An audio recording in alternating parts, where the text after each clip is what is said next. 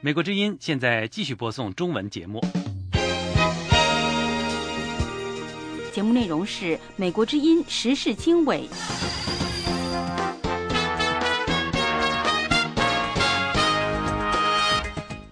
各位好，欢迎收听美国之音的时事经纬，这里是美国首都华盛顿，我是这次节目的主持人安华。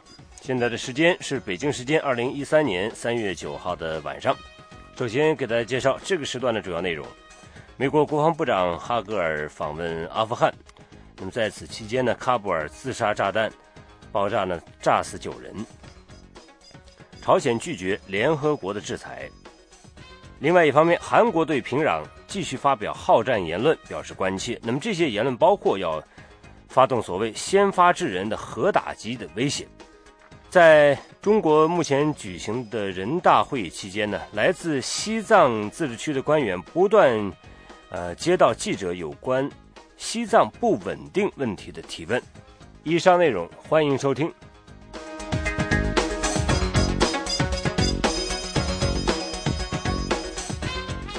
美国军时事经纬，阿富汗官员说，塔利班宣称对星期六的一次自杀式炸弹爆炸负责。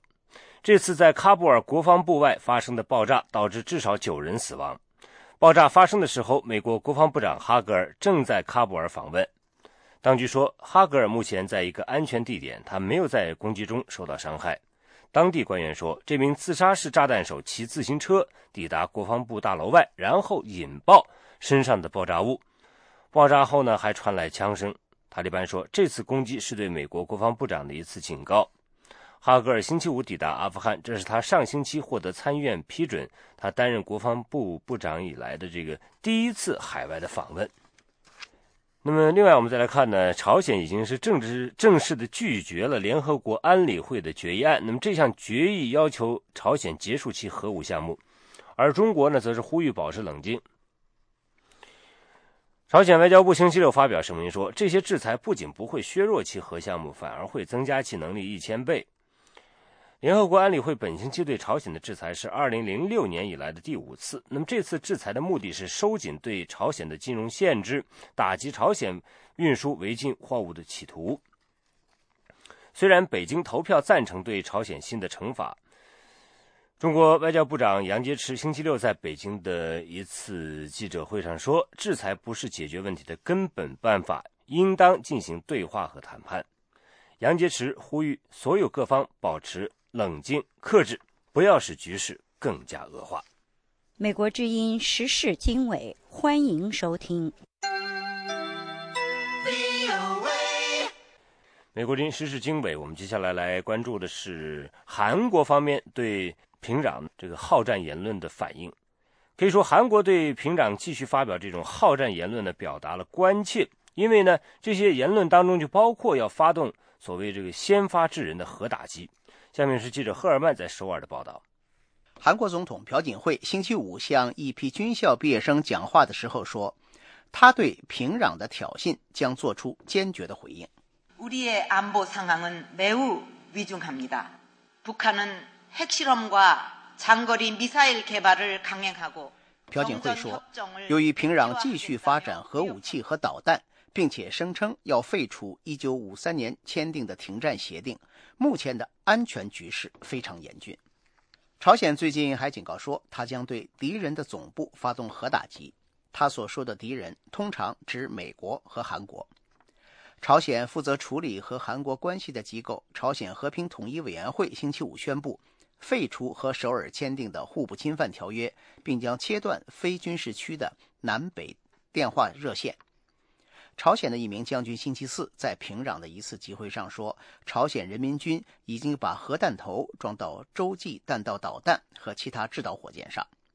韩国国防部发言人金敏硕说：“여러분도마찬가지고저도마찬가지지만이지구상에사는인류의한사람으로서북한이他说：“如果平壤对韩国发动核打击，人类的意志和韩国的意志将把金正恩政权从地球上抹掉。”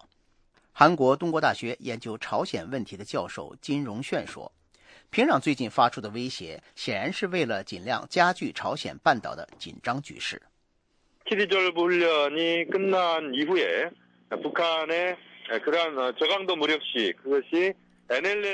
他说不能排除平壤会采取有限的挑衅行动例如在有争议的黄海海上分界线附近发射短程导弹等等。在平壤发出威胁之前，联合国安理会因为平壤进行第三次核试验而对他加强了制裁。中国支持对朝鲜实行新的更严厉制裁，外界认为这是北京对平壤的行为越来越不满的迹象。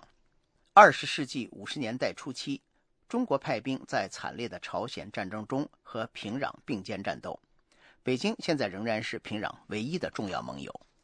美国在韩国驻扎着将近三万人的部队。美韩两国目前正在进行每年一度的军事演习。平壤把这类演习称为美国对他发动核打击的前奏。据报道，朝鲜军队目前也在进行陆海空演习。这里是美国之音的中文节目。美国之音的时事经纬正在从华盛顿现场直播，我是安华。那么在台湾方面的消息呢？台湾星期六举行了反核大游行，民众表达停止和废除核电厂建设的诉求。马英九政府承诺保障民众集会游行权利，倾听民间反核诉求。评论人士说。台湾的核能议题远远超出了生态环保的范畴。下面是记者申华的报道。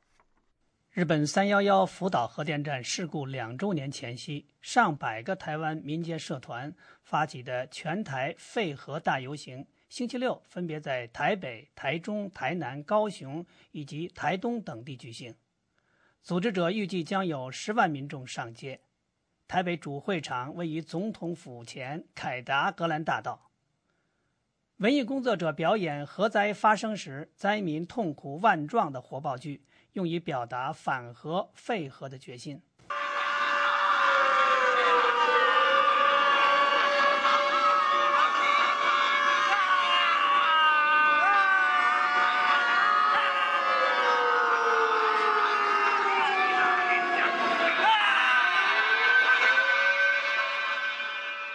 活动组织者。绿色公民行动联盟理事长赖伟杰对美国之音说：“日本福岛三一事件两周年前，台湾各界公民团体共同发起，希望把危险的核能市场终结掉，希望让台湾未来能够免于核灾的恐惧，这是我们今天上街最主要的诉求。”组织者还提出全面检讨台湾的核废料政策，停止台湾现有三座核电站运行等要求。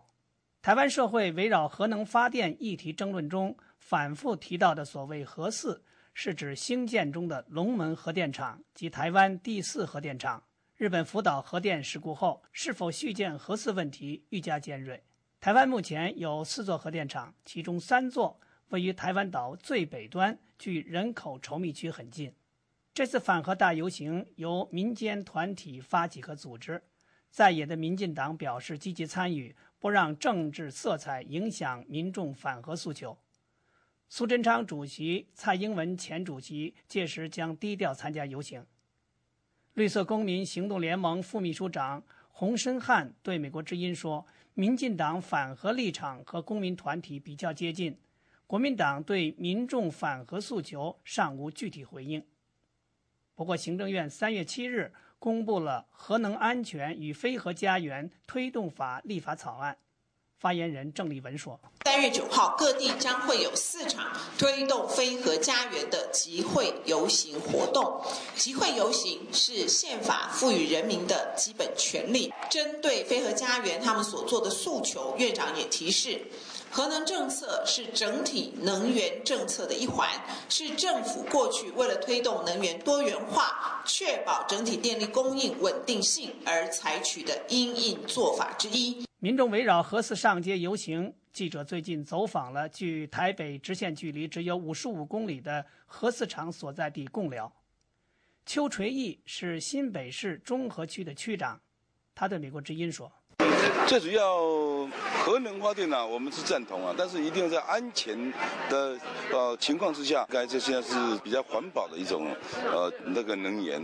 那大家也都知道，现在目前地球它现在就一直软化，所以说假使说用火力什么这些发电来讲，成本都高，对社会成本、环境卫生都受影响比较大。祖辈居住贡寮一百多年的吴姓妇女对美国之音说：“她反对核电厂建在离家门只有几公里的地方。”不喜欢呢，不喜欢是吧？对的。为什么不喜欢？在这边我们都没有没有鱼打打没有鱼吃来，肚子都饿啊。这边这边的人都熟掉了，那边那边怎么样的时候放上来，这边我们就跑掉，跑到跑哪里去呀？啊，跑不动啊，跑。对啊，风就来了，我们跑得到吗？这边就死了，还要跑跑跑到哪里去了？不要做比较好了，尽量不要做了。我们都住在这边呢，嗯。记者在贡寮结识了台湾青年洪明阳，他在给记者的电邮中说：“如果没有路上遇到，可能还活在自己的猜测中。只可惜我唯一能做的就是陈述事实。至于反核的主张，我只能在核四公投时提出。”不过，我会尽最大力量说服家人脱离蓝绿观念，以中立的角度思考。马英九政府已经提出将核四问题诉诸全民公投，不过在公投议题设计、公投法规等核心细节上，朝野陷入纷争。台湾核能问题公投何时进行、如何进行，以及最终公投结果等，似乎都存在很大变数。美国之音记者申华台北报道。欢迎继续收听美国之音的中文广播。美国之音时事经纬，接下来我们来关注的是有关西藏方面的消息。有一百多名藏人呢，现在是呃用自焚来抗议中国政府的政策。那么其中很多自焚事件发生在去年。那么在目前北京举行的人大会议期间呢，来自西藏自治区的官员不断呃得到啊。记者有关于这个西藏不稳定问题的相关提问。下面是记者桑特的报道。数月以来，中国的西藏高原各地不断发生学生、农民、出租车司机和僧侣举行示威和自焚的事件。西藏自治区的高级官员重复以前的说法，声称加强经济发展会使这种局面有所改善。西藏自治区人大主任白马赤林说。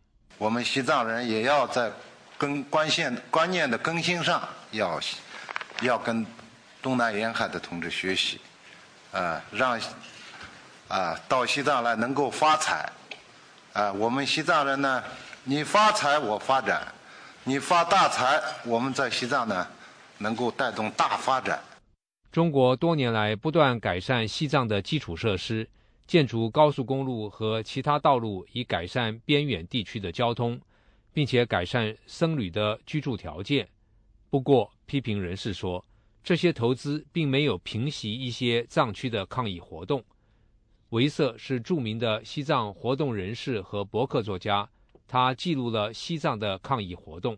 表面上有有吃的有穿的，或者是怎么样，好像是嗯生活上好像不错，但是精神上是是很屈辱的一个过程。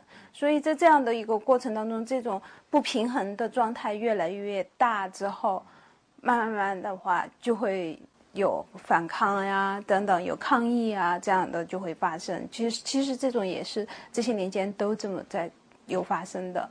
中国动用警力。严厉镇压这些抗议，加强对寺庙的监控，并且逮捕了数以百计的异议人士。当局宣布，任何煽动自焚的人都将被控谋杀，并且说西藏的抗议活动是流亡印度的达赖喇嘛的追随者策划的。人大代表白马赤林星期五说，已经掌握有关证据。证据有些证据现在不便在这里给你们透露。我说实话。你比如说，他自焚，他真的是想死，就高高兴兴的去烧死吗？可能吗？所以这一点上不要纠缠，还是这一句话：自焚本身就是不道德、不人道的行为。我前面已经讲过了。人们普遍认为，中国新的领导层不会改变对西藏抗议活动的政策，也不会和达赖喇嘛的代表举行谈判。自从2010年1月以来。双方就再也没有举行过会谈。美国之音时事经纬，欢迎收听。那么，另外一方面呢，是台湾的人权团体说，藏人自焚人数已经超过一百一十人，希望台湾民众能站出来关切西藏的人权问题。下面是特约记者张永泰的报道。台湾人权促进会星期四在台北召开了一场名为“雪域在燃烧，图博要自由”的记者会。台全会秘书长蔡继勋表示，到目前为止，已经有一百一十多名藏人以自焚的方式。抗议中国的高压统治，台湾民众应该站出来表达关切。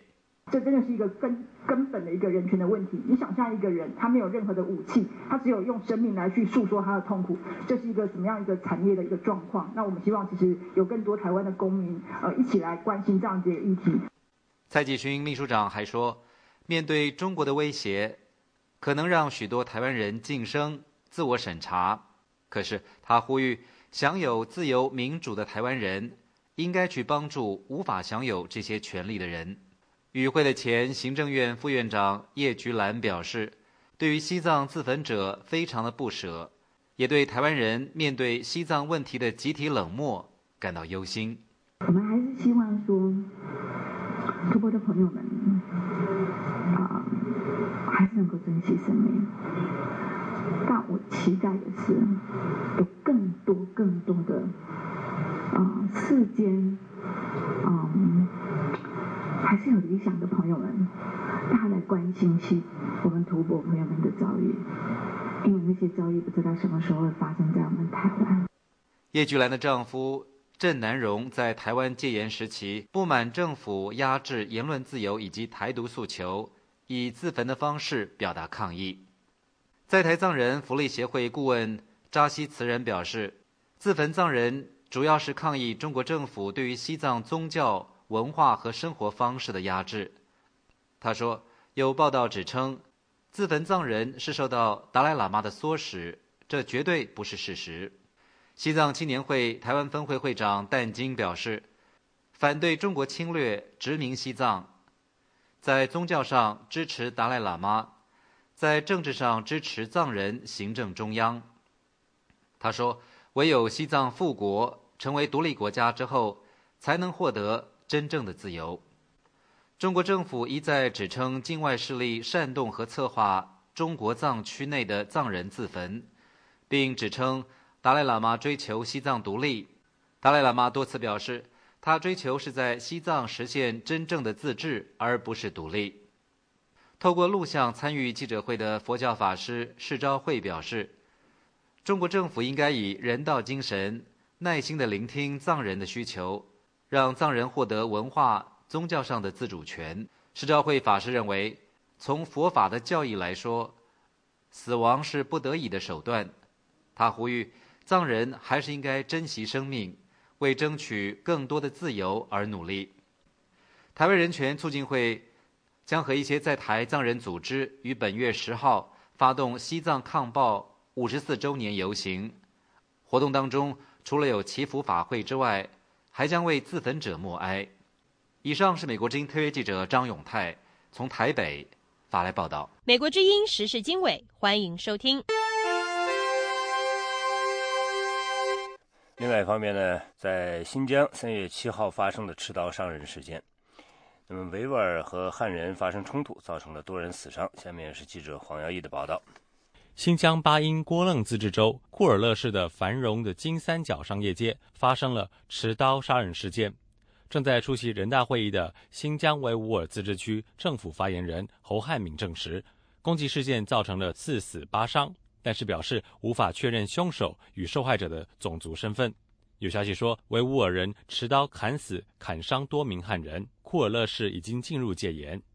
美国之音记者致电新疆自治区政府，不过电话无人接听。库尔勒市中心附近一家宾馆的员工陈女士回答美国之音讯问时表示，没听说过这起事件，并且当地情况正常。她说：“我们这里没有呀，没听说呀，都好好的呀。嗯，对不起，没有，没听说。啊，安全呀，我们这没事呀。”美联社的报道说，这起冲突是由于赌场输钱而起，从当地的游戏场爆发。苹果日报报道，死者包括两名超市女店员。世界维吾尔代表大会发言人迪里夏提接受媒体采访时说：“冲突的起因是中国在当地推行压制与歧视维族人的政策。”据报道，犯罪嫌疑人已经被警方逮捕，正在进行调查。新疆地区维族与汉族的矛盾不断。新疆首府乌鲁木齐在2009年7月和9月曾经发生过数次大规模的维汉冲突。中国官方统计，光在7月5号当天就有一百九十七人死亡，一千七百二十一人受伤。美国之音记者黄耀义，华盛顿报道。美国之音时事经纬，欢迎收听。The Voice of America. 我们接下来来关注积极参与公民维权行动的北京独立作家卢海涛和妻子杨澜。三个月前在台湾获得美国协助和保护，目前低调的居住在华盛顿地区，仍然继续通过互联网等渠道关注中国局势。下面我们来听美国之音的相关报道。美国国务院美国东部时间三月七号下午证实，卢海涛夫妇目前在美国。国务院发言人卢兰在例行简报中说：“I can confirm that he and his wife are in the United States. As you know, we don't confirm or deny asylum issues.” 我可以证实，卢海涛夫妇目前人在美国。你知道，我们不会证实，也不会否认有关政治庇护的问题。日本共同社报道说，卢海涛去年十二月曾经求助于美国驻北京大使馆，寻求政治庇护。与卢海涛关系密切的胡佳，在北京当地时间八号凌晨对美国之音表示，卢海涛夫妇去年十二月三号从台湾到达美国，由于此事涉及美台关系方面的一些外交秘密，以及卢海涛对美方的承诺，卢海涛他们暂时不便接受媒体采访。胡佳表示，卢海涛夫妇在台湾旅行考察期间，临时决定不回大陆，寻求美国庇护。并且最终获得美方协助离开台湾前往美国。他说：“去年的十一月十七号十八大结束之后，呃，他和妻子啊去台湾去放松，就是说完全的私人旅行啊十四天，原定是十二月一号返回中国大陆，这样，但是后边在那边发生过发生了一些事情，就受到了一些压力，对他们最终在临时的决定，就是在在临回来之前几小时的那个决定说。”所放就是说取消回中国大陆的计划啊，最后他们是从台湾啊在十二月三号的时候赴美的，这样他现在本人呢是生活在美国华盛顿这样的，呃，在整个的这个过程中的话，美就是这一次的事件中，美国的国务院给了非常大的帮助，包括美国的驻驻京的使馆啊，还有美国在在台湾的一些这种。胡佳介绍说。三月八号刚好是卢海涛三十八岁生日。已经发表出版了几部长短篇小说的卢海涛，在二零一一年中国发生动车重大翻车事故后，开始积极关注社会热点问题和人权事务，成为一名活跃的行动者，并且在各地公民冒险探望陈光诚的声援活动中付出了很大代价。他说：“他曾经去过东石谷多次。”啊，而且呢，他是唯一的，就是四个在在临沂曾经被拘留过的中国公民。这样的，就是当局最后就是吓不倒他们的话，就用这种手段企图吓阻他们。他们四个人有的八天，有的十天被拘留。而且还有一点的话，就是呃，卢海涛因为这个声援光城，陈光诚从那个美国大使馆出来进入朝阳医院的时候，卢海涛他们曾经去看望过这个光城，当然是受阻了。这样。因为因为因为比较活跃，比较执着，所以在二零一二年，就去年的五月十二号，那个也是汶川地震的那个纪念日吧。嗯，国保当局传唤他和他的夫人，他夫人完全与此物没有什么关系的。啊，他夫人正在怀孕，结果经过五个小时后面的传唤，他夫人流产了，一个几个月大的婴儿就这么就这么夭折了。这样，他是声援光城的所有人中付出代价最高昂的。这样的，就他和他的家庭啊，这样。胡佳披露，他了解卢海涛从台湾前往美国避难全部过程的重要细节，但是由于已有约定，能透露的只能点到为止。他表示，卢海涛夫妇在台湾期间曾拜访过施明德等知名社会活动家，之后由于受到他不肯说明的压力，才临时决定寻求美国保护。在被问到台湾当局是不是没有予以帮助时，胡佳不肯直接回答，仅表示岂止是没有帮助。不过，胡佳指出，卢海涛感谢美国方面的协助。他说：“我只能说，这在这整个过程中，卢海涛非常的感激美国国务院，对于一个中国公民在处处于一种困境的中国公民，也就是展开了效率非常高的这个这个运作，最后能够得以他们前往一个自由之邦啊避难。”胡佳目前在北京举行两会的敏感期，被软禁在家。他三月七号至八号清晨一直在关注因探望刘霞而被警方扣押的刘莎莎等三名中国公民和香港籍人士杨矿。在美国的卢海涛也在其推特上发出推文，对此事予以关注。美国之音叶冰华盛顿报道。美国之音时事经纬，欢迎收听。美国林的时事经纬正在华盛顿现场直播，我是安华。那么现在我们关注一则报道呢，就说中国的访民首次成功进入了中国人大代表的这个议事厅，当面向代表们陈述冤情。有观察人士指出，这是中国访民历史上第一次进入代表团所在地，向人大代表当面陈情。他希望将来能有更多的访民进入人民的殿堂。详情是记者杨明的报道。据六四天网的消息，天津维权人士刘勇和郑玉明三月七号下午肩负着中国访民的重托，成功的进入了北京复兴门工会大楼山东代表团议事厅，零距离观摩了代表们的活动，并向代表反映天津的腐败导致刘勇的女儿无法上大学的冤情。两会期间，北京高度安全戒备，任何被当局视为访民的社会闲杂人员都很难接近人民代表。进入代表团所在地更是难上加难。尽管如此，一个偶然的机会让刘勇成为第一个进入代表团所在地的中国访民。天津访民刘勇说：“就是那么一个很好的机遇让我给赶上，也算我幸运吧。呃，应该是安保特别特别的严，包括里面也有便衣也很多。他们可能看我不像上访的。”他们就没这么上前去阻止我，因为代表有的代表他也不是说完全在里面都带着代表证。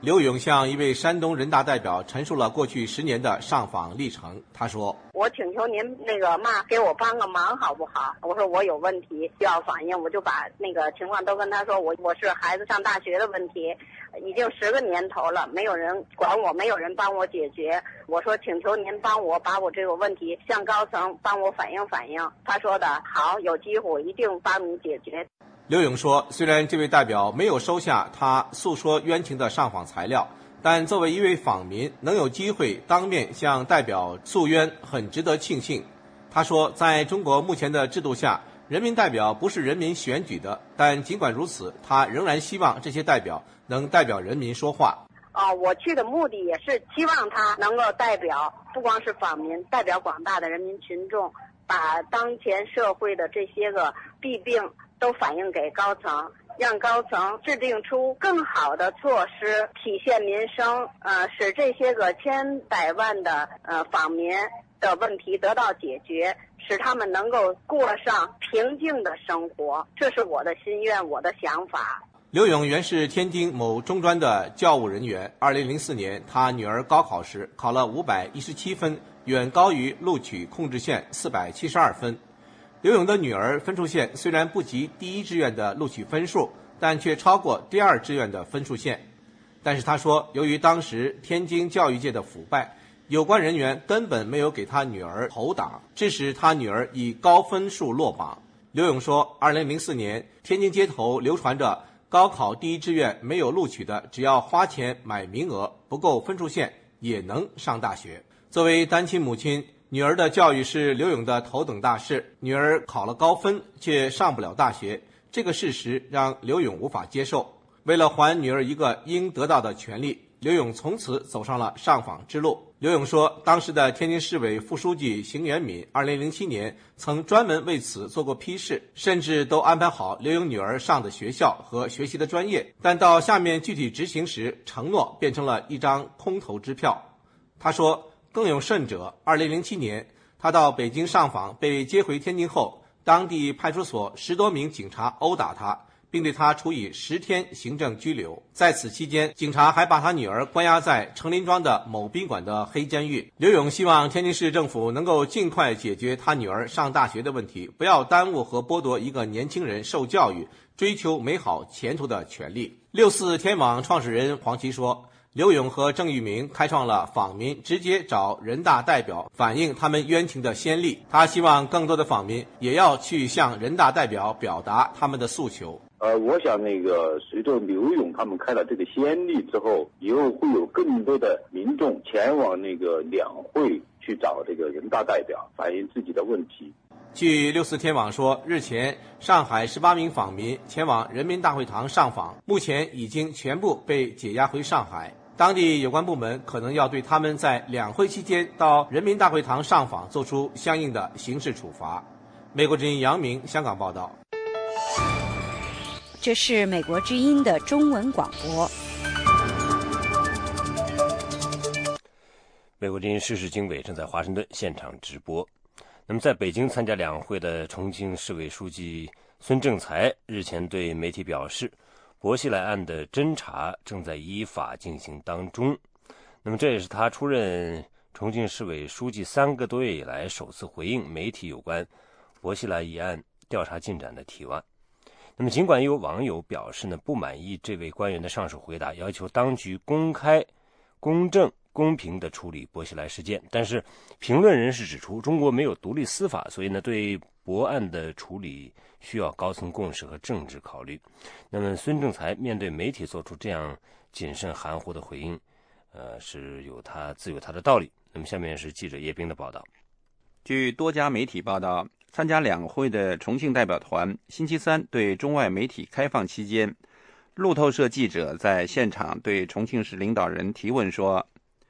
长期以来，政府没有任何的消息有关薄熙来案及政府对薄熙来的调查。现在薄熙来案和调查现在是怎么样的情况？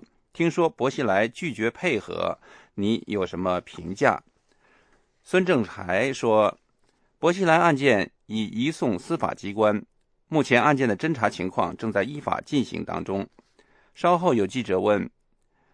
博案是否会在这次全国人大会议后开审？孙政才回应说：“我只知道博案正在侦查之中。”他还表示，除了这件事情，也要深刻吸取教训，要认真做好工作。这位主政重庆的一把手在回答有关博案的提问时，并没有提及回应薄熙来是否。拒绝配合调查，以及当局在薄熙来被隔离拘禁近一年来没有公布有关调查进展的任何实质性问题。北京市民张雪娟和她的众多网友数个月以来一直在网上关注博案的进展情况。他在网上向当局提出了五点疑问，其中包括薄熙来是如何混进。中共党内进入高层进行篡党夺权，以及贪污受贿和乱搞两性关系等，要求当局公布确实证据来证明薄熙来的罪行。他对美国之音表示，孙政才对媒体的回答和有关当局对薄熙来案的处理方式，不足以满足公众的知情权。他说：“我不满意，他们愿意怎么调查是他们的事情，可是他他为什么不公开这些信息呀？”他需要把他调查的这些事实和证据，每天的进展公开出来。你公开出来，我就不会提出质疑，我也不会说是哈觉得你在藏着掖着去做调查。你是在做调查，还是在做伪造的证据？这个我也是比较怀疑的。为什么要藏着掖着？真正要调查的话，光明正大的，然后把结果告诉大家就可以了吗？为什么我们到现在什么都不知道？天天在猜测猜测。旅居加拿大的前香港文汇报驻大连记者姜维平，长久以来密切关注错综复杂的薄熙来案。他对美国之音表示，他认为孙政才以谨慎含糊的措辞来回答媒体的有关提问是可以理解的。他说：“中国没有独立的司法系统，在处理薄熙来这个问题上啊，要需要两个因素，一个是证据，另一个是共识。这个共识不是我们老百姓的共识啊，是什么呢？中南海最高领导层的共识。这个共识目前还没有完全的达到一致，就是说哪些事实可以公布，哪些不公布，他要考虑到什么呢？执政党的利益，他要考虑他们的权利怎么能够维护啊？哎，所以呢，他肯定要有一些剪裁，要有一些取舍，啊，要有一些抉择。那么孙政才不好说呀，他仅仅是政治局当中的一个啊少帅哈，很年轻的一个领领导人，又是一个地方领导人。到了重庆以后，你看又面对着什么呢？这个波西来这个余党啊，黄启万等人在位啊，那么大一个烂摊子，财政上亏损了几千亿啊！你想想，冤假错案遍地啊！你想，在这种情况下，他肯定言辞要非常的谨慎小心。对于因卷入不雅视频而被撤职的原中共北碚区委书记雷正富等十一名重庆官员的案子，孙政才对记者们表示，要深入调查，依法处理，同时。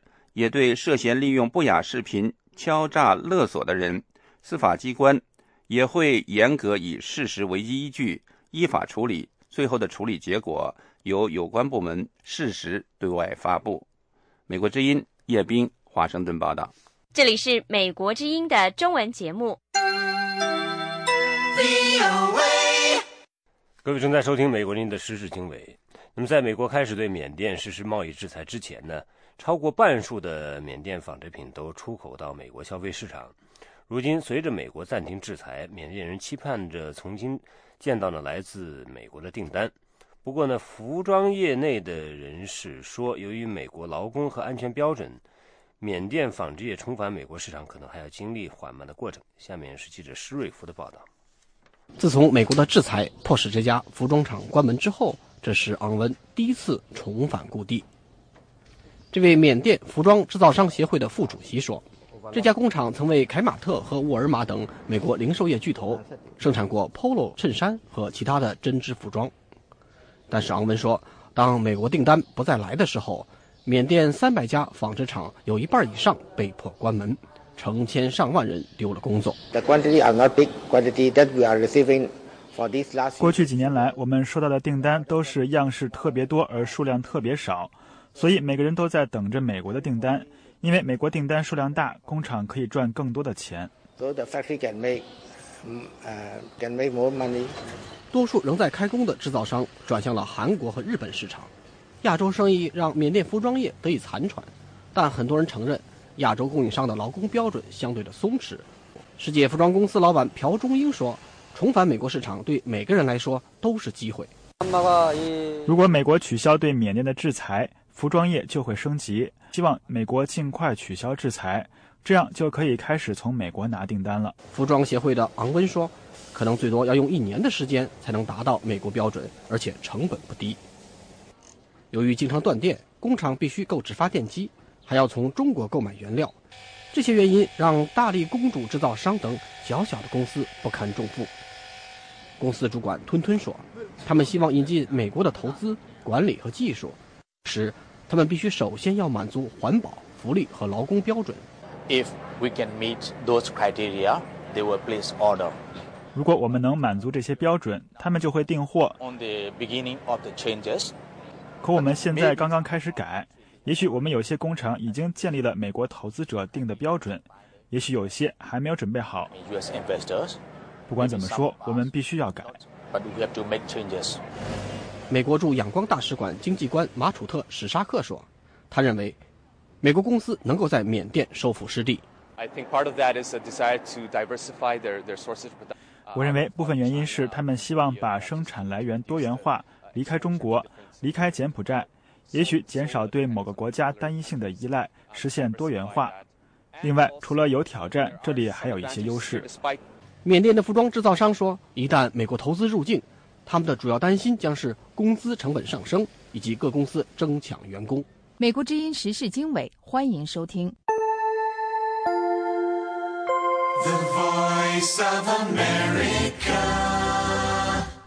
美国之音时事经纬，委内瑞拉副总统马杜罗宣誓就任委内瑞拉代总统，但是反对派说此举违反委内瑞拉宪法。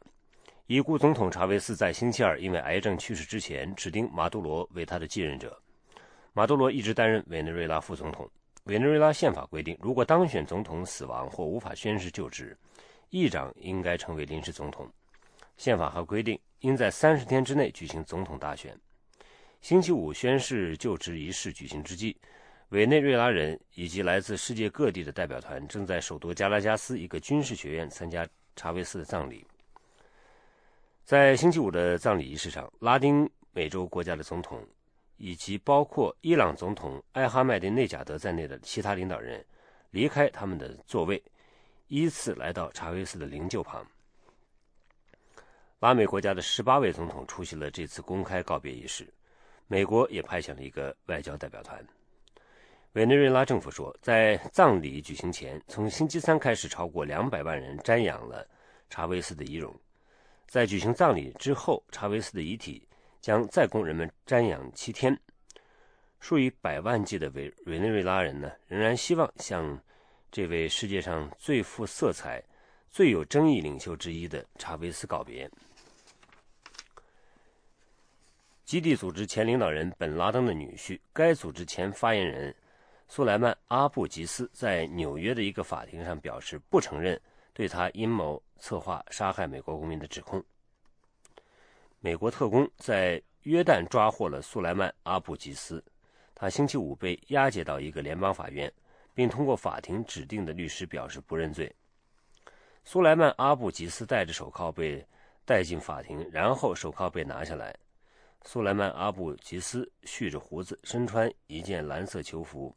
他对法官点头表示他知道他的权利，并摇头摇头呢表示没有钱请律师。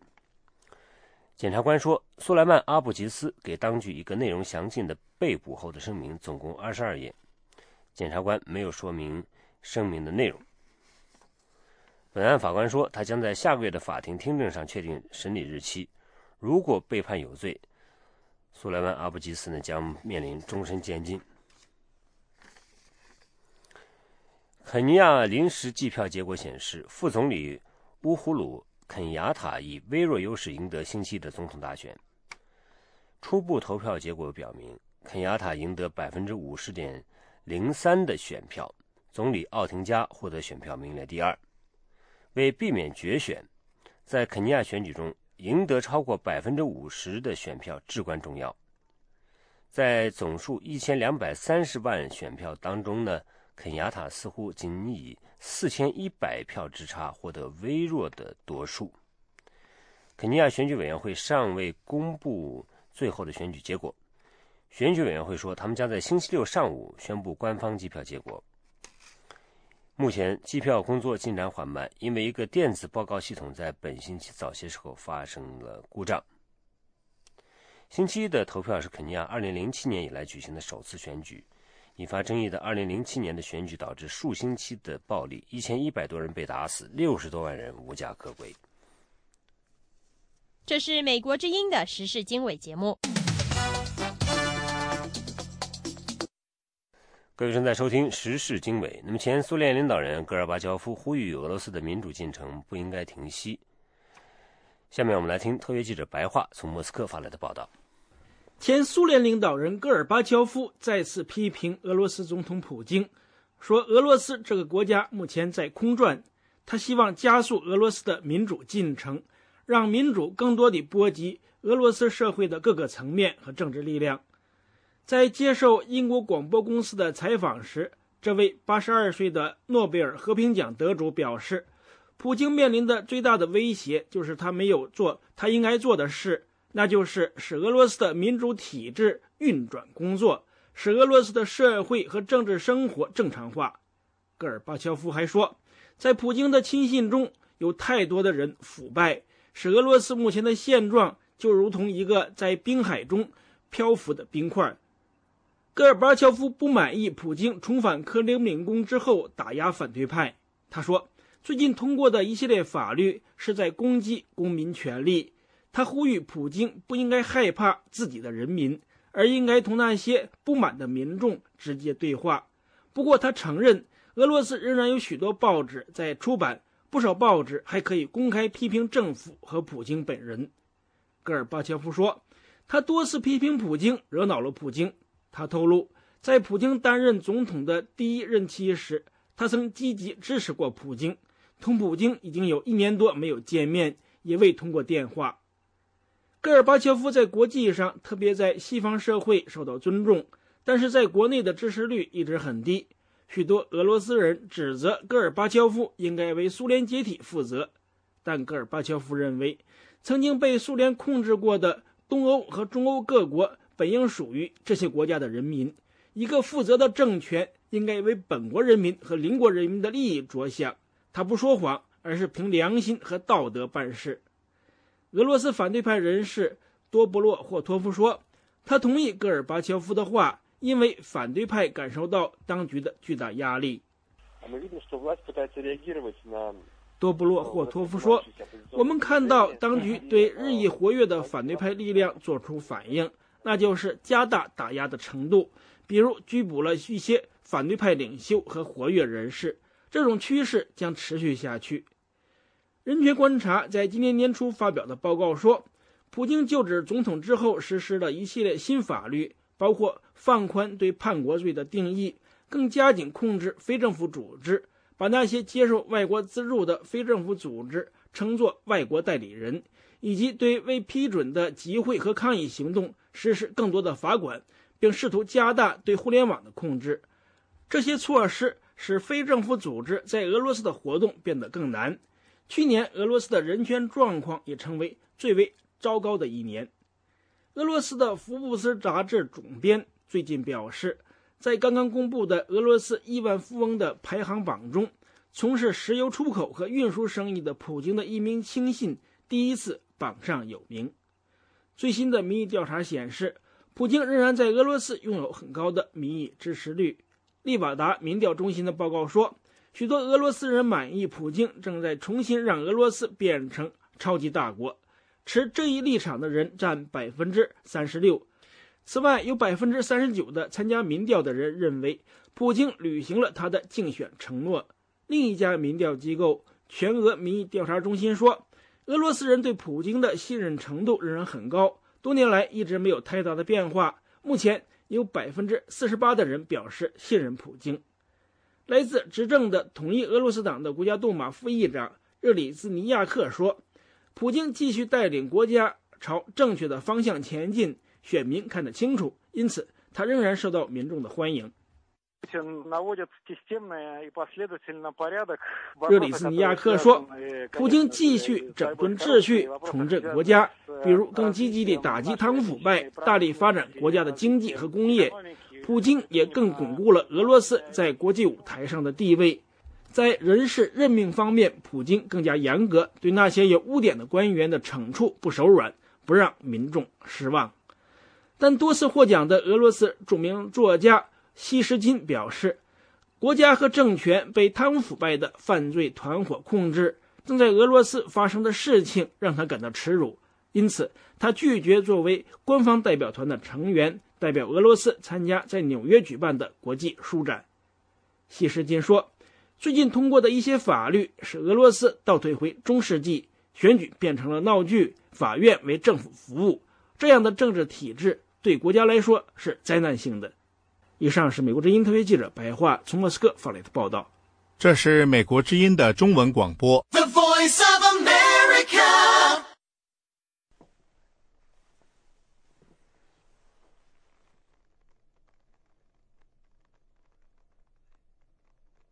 各位观众朋友，晚上好，欢迎收看美国之音 VOA 卫视三月八号的焦点对话节目，我是宁欣。我们的四位嘉宾分别是中天新闻华盛顿特派员张国华先生，中国时报华盛顿特派员刘平先生，美国之音中文部资深编辑宝生先生，以及政论作家、时事分析人士陈破空先生。陈破空先生是从美国之音的纽约演播室来参加我们的节目。好，首先我们来看一看中国的两会。中共循惯例在三月初举行人大政协两会，这次两会呢在人事上延续十八大的权力交替，基本上没有什么悬念。不过呢，关注中国事务的人们呢仍有不少的看点，其中包括温家宝鞠躬下台不再提政改，李克强主导的大部制改革缩水，中国维稳和军费开支持续上升，以及习近平和军队的关系等等。那么本届两会这出送旧迎新的大戏唱得怎么样？从人事议题到风格，能看出习礼新政的什么端倪？我们今天就来分析一下。好，首先我想请先人在纽约的陈破公先生来谈一谈。我们知道这次两会的最大看点之一呢，就是国务院的这个送旧迎新。那么所谓送旧呢，重点当然就是温家宝最后一份的这个政府工作报告。那么中外许多媒体都用这个黯然谢幕来形容他的交接，尤其是注意到呢，他的这个告别演说没有提到政治政治体制改革，跟以往有很大的不同。那么你的解读是什么？对，这里有几个看点。他的政治报告，第一，呃，没有提他这五年来经常提的政治改革，连政治体制改革这六个字都没有出现。第二呢，他反腐一语带过。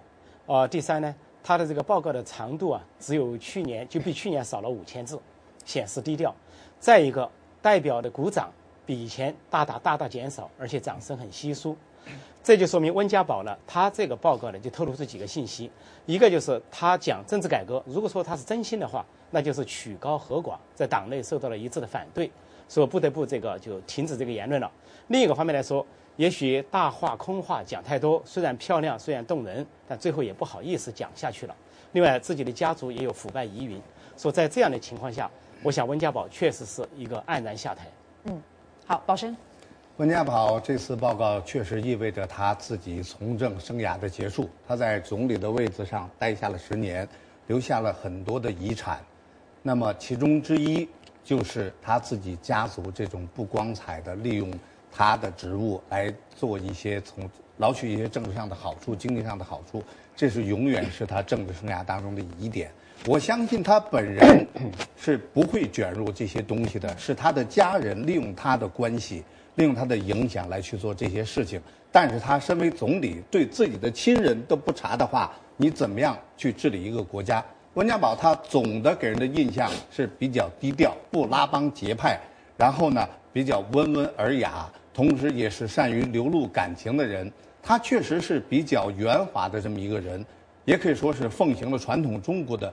圆润的政策，这这么一个一个道德理念，但是在中国政坛上，像他这种不拉帮结派，光靠希望自己正直，也引起别人正直，这种根本上是行不通的。嗯，对我我我我觉得这个呃温家宝啊，这次没有提到政改，大家说他黯然下台，他提了政改，一样是黯然下台。而且我觉得这个呃这这个他在在在位哈十年，这个谈政改谈了那么多次。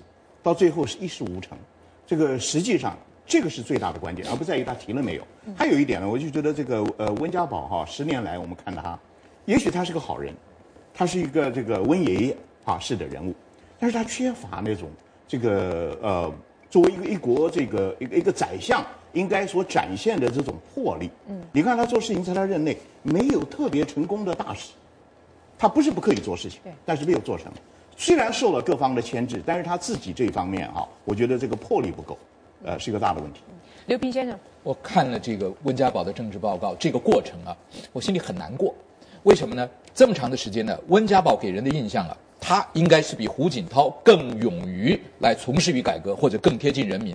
但是在最后，我们常常讲这个生计晚景从良啊，一世烟花无碍，寡妇白头失守，半生清苦俱废。胡锦涛最后的裸退。让大家留下一个鲜明的印象。温家宝最后反倒是，好像没办法了，我三鞠躬吧，看得很难过。对我们知道，就是说看《纽约时报》或者是彭博通讯社等等对于这个温家宝的这个评论，那么他们就说他长期以来培养出一种温爷爷的公众形象。那么《纽约时报》说他既是真情洋溢的底层阶级的守护者，也是捍卫基本权利的雄辩卫士。但是就是因为如此，他越来越被党的领导层视为一个。局外人就是暗示说呢，他是因为要想在政治上或者经济上进行改革，触动利益集团，因此陷于孤立。那么，破空，你对于这种分析，你觉得是不是到位的？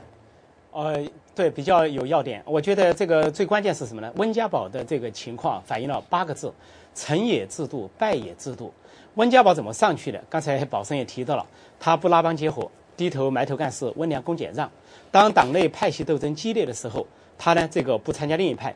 任何总书记坐在那个位置上，他都是一样的进行服侍。从胡耀邦、赵紫阳到江泽民，所以他得到了各种色彩的总书记的好好感。同时，由于他不拉帮结派，实际上派系斗争激烈的时候，反而呢最后他这个没有派系的人被拱了出来，说这是这个制度的产物，就是一个听话的官僚一个螺丝钉出来了。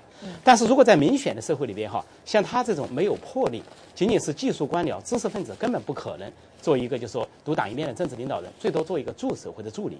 嗯，那这是一个。另外是，我说拜野制度，拜野制度就是说他当他有一定的良心发现来自于平民，他他的家里也受过文革的迫害，当他有一点良心发现要做点事情的时候，发现这个制度才是他最大的障碍。他的敌人不在国外，在国内；不在党外，而在党内。这就是他这个人格的复杂性和悲剧所在。嗯，看来你们都是把他看成一个悲剧性人物，而不是像有一些人把他说成是影帝，一个天天在这儿扮亲情、扮悲情、扮亲情的这个温爷爷的形象，好像呃你们都各位都不是那么赞成这个看法。那么我们知道温家宝这次虽然是黯然下台，不过他下台之前还推出重手推出一个所谓国五条，里面就是讲到，尤其是提升这个房产税。就是呃房房子利润销售税，那么这个在中国引起非常大的反弹，而且股市反应也很不好。那么张国华先生你怎么看这个问题？这个中国人不习惯这个百分之二十的 这这这个税收哈，因为尤其是他从百分之一对跳到百分之二十，跳到这个太厉害了。而且呢，这个房产在中国人的观念中间哈，这些年来一直在涨涨涨。上海大概呃涨了多少？五到六倍，北京大概也至少三四倍。在这样的情形下，说老实话，很多人是以房准备用它来养老，或者这个以房为了这个这个子女结婚啊怎么的。你现在突然一下这个涨百分之二十，大家没有这个心理承受能力，我觉得这个问题很大。中国有句俗话，就是上有政策，下有对策。现在已经看到了一些报道，比如讲在在上海，有些夫妻为了要卖房，咱们先假离婚，然后呢，这个。卖房的男士跟买房的女士在假结婚，然后再假离婚，再真复婚等等，有各种各样的办法。实际上，如果中国真正想要遏制或者杜绝这种靠房子来牟利的情况下，你去查一查那些空房子。